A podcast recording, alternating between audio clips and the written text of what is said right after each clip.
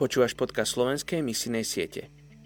Akákoľvek církev, ktorá nie je zapojená do veľkého poverenia, stratila svoje biblické právo na existenciu. Oswald J. Smith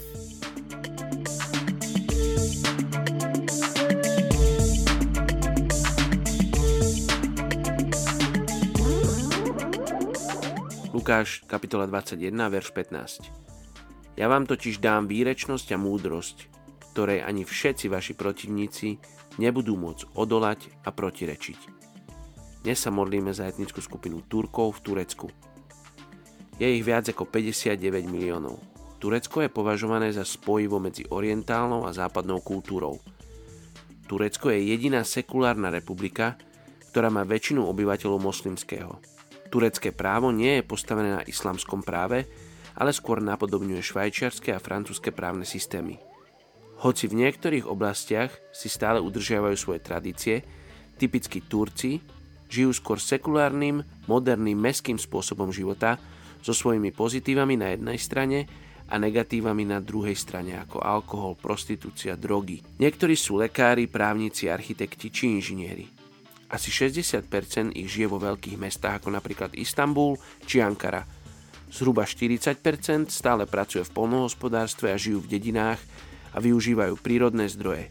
Niektorí rolníci žijú zase ako kočovní pastieri. Vo všeobecnosti sú Turci slušní, pokoja milovní ľudia, ktorí radi preukazujú pohostinnosť cudzincom. V Turecku sú hlavne nominálnymi sunnickí moslimovia.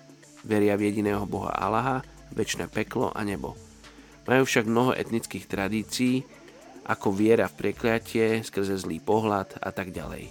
Judaizmus a kresťanstvo a ich proroci sú u nich vo všeobecnosti v rešpekte. Aj keď majú kresťanské materiály, Biblia aj film Ježiš boli preložené do tureštiny a pracovali medzi nimi mnoho misijných organizácií, stále sa pevne držia islamu.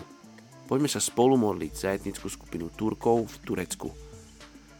Oče, žehname tejto etnickej skupine, modlíme sa za celé Turecko, oče, modlíme sa za ľudí, ktorí sú tam, ktorí ťa tam poznajú, za misionárov, ktorí si tam už poslal. Oče, modlím sa, aby Tvoj duch, Bože, sa dotýkal ľudí, ktorí ešte nepočuli o Tebe a ktorí nemajú tú príležitosť ťa nazvať svojim otcom.